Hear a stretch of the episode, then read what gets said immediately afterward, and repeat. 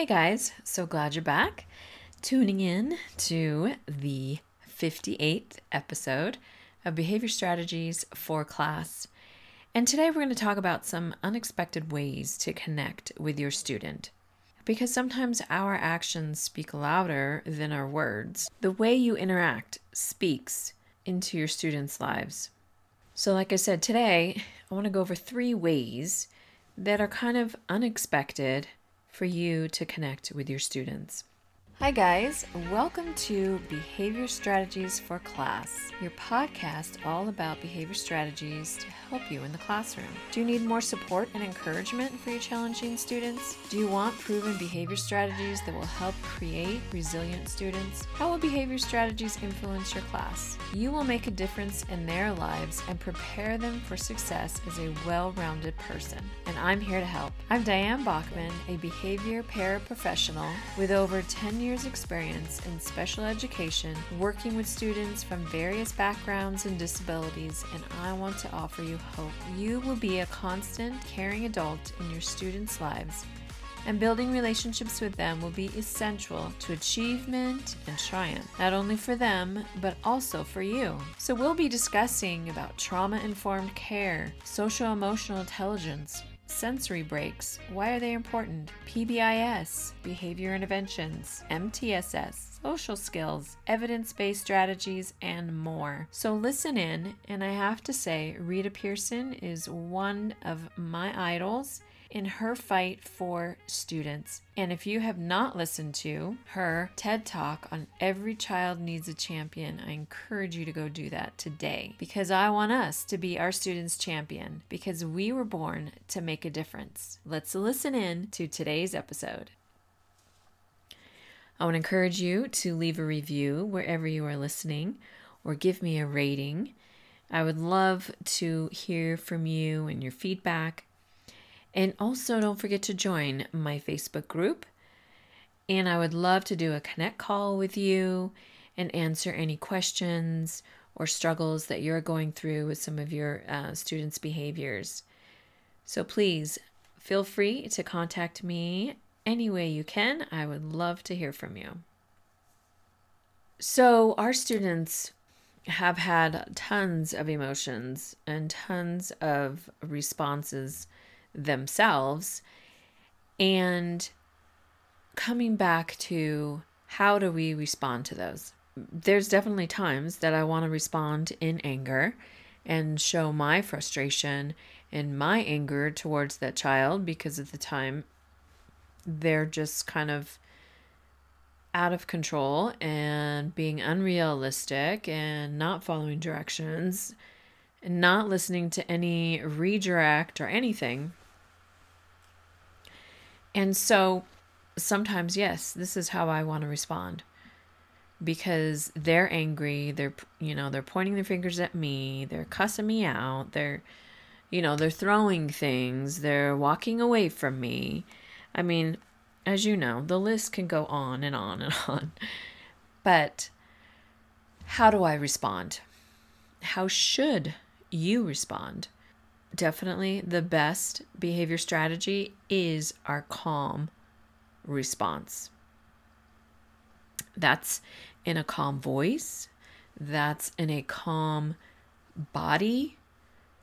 Because sometimes we may be speaking like calmly, but our body's tense. Like we don't realize we're like clenching our fists or we're like squeezing a pencil and about to break it, or, you know, our stance is like shoulder to shoulder, like we want to be in their face, but we're having a calm voice, but our body language is speaking pretty loud. So it's really just trying to get ourselves in check. And I know at times I have a great team that I can just tag team and say, hey, like, I need a minute you know, I need to walk away for a minute, or, you know, they can see me getting frustrated and angry myself. And so they can let me hey, why don't you let me take the lead? You know, because sometimes I don't want to release that. Like he was talking to me, like I want to deal with him. Like, you know, no, like take a deep breath, like what we always tell our students take a deep breath. And so at times, I'm reminded to calm myself and not respond in the anger or frustration that a lot of our students are used to getting. They're used to getting that anger response, that frustration, that negative, you know, feedback to them. We had another student telling us, you know, well, my brothers tell me I can't do anything right anyway. My brothers tell me, like, I can't do this, or I'm dumb, or I'm stupid, or I'm this, I'm that. And it's like, your brother's got it all wrong. But we have to continue to feed the positive for them when unfortunately, the negative is 80% of the time. We do what we can when we're with our kiddos. And so, like, you know, the cursing, the flipping off, the walking away. Like, uh, I was with another student and he was eloping, and, you know, he's telling me just to get the heck out. And it's like, sorry, bud, I'm not going anywhere. Like, I care about you, and it's my job to be with you. So, it's really just kind of um, taking that step back for ourselves. And hopefully, you have a team that you could tag team if you need to, or call for support so that they can respond in a way that's calm. You know, if you're having a, a hard time, because obviously we all do, we all struggle at times. And then that's just a reminder, changing subject a little bit, but that you need to take care of yourself. You need to be able to have hopefully someone that you can release your frustration and anger and irritation too. And my coworker, she's great. Like we can go back and forth all day long and be able to get it all out. And it's so refreshing that we are on the same page and that we can support and encourage each other and help each other as you know we work with our kids who are struggling. Okay, so back. Three unexpected ways that you can connect with your student, and that is through their outbursts, through their eloping, and even through their were rude comments and their rude disrespect. And all of it is in the way that we respond. Because when they realize you're not going anywhere, you're not going to turn around and cuss them out. You're not going to turn around and like smack him upside the head. You're not going to turn around and feed him a bunch of other negative words that he's already he or she has already been listening to. And so as you go through the ups and downs of your relationships with your students, there are those times when they're they're comfortable and they get more comfortable with you as the year goes on that they're able to to have their little outbursts or their meltdowns as far you know emotionally melting down uh, emotional overloads like they just don't know what to do with themselves or or they're just leaving your room or they're cussing you out they're flipping you off. They're saying very rude comments to you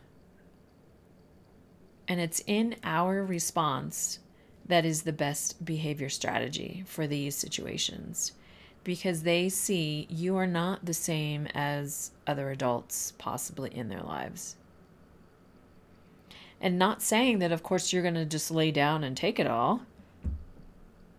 And maybe at the time we do, but it's going back and having those conversations and being able to process with them, you know, when they had an outburst and when they were angry and they wanted to throw things, or they did throw things, or when they decided just to walk out of your class.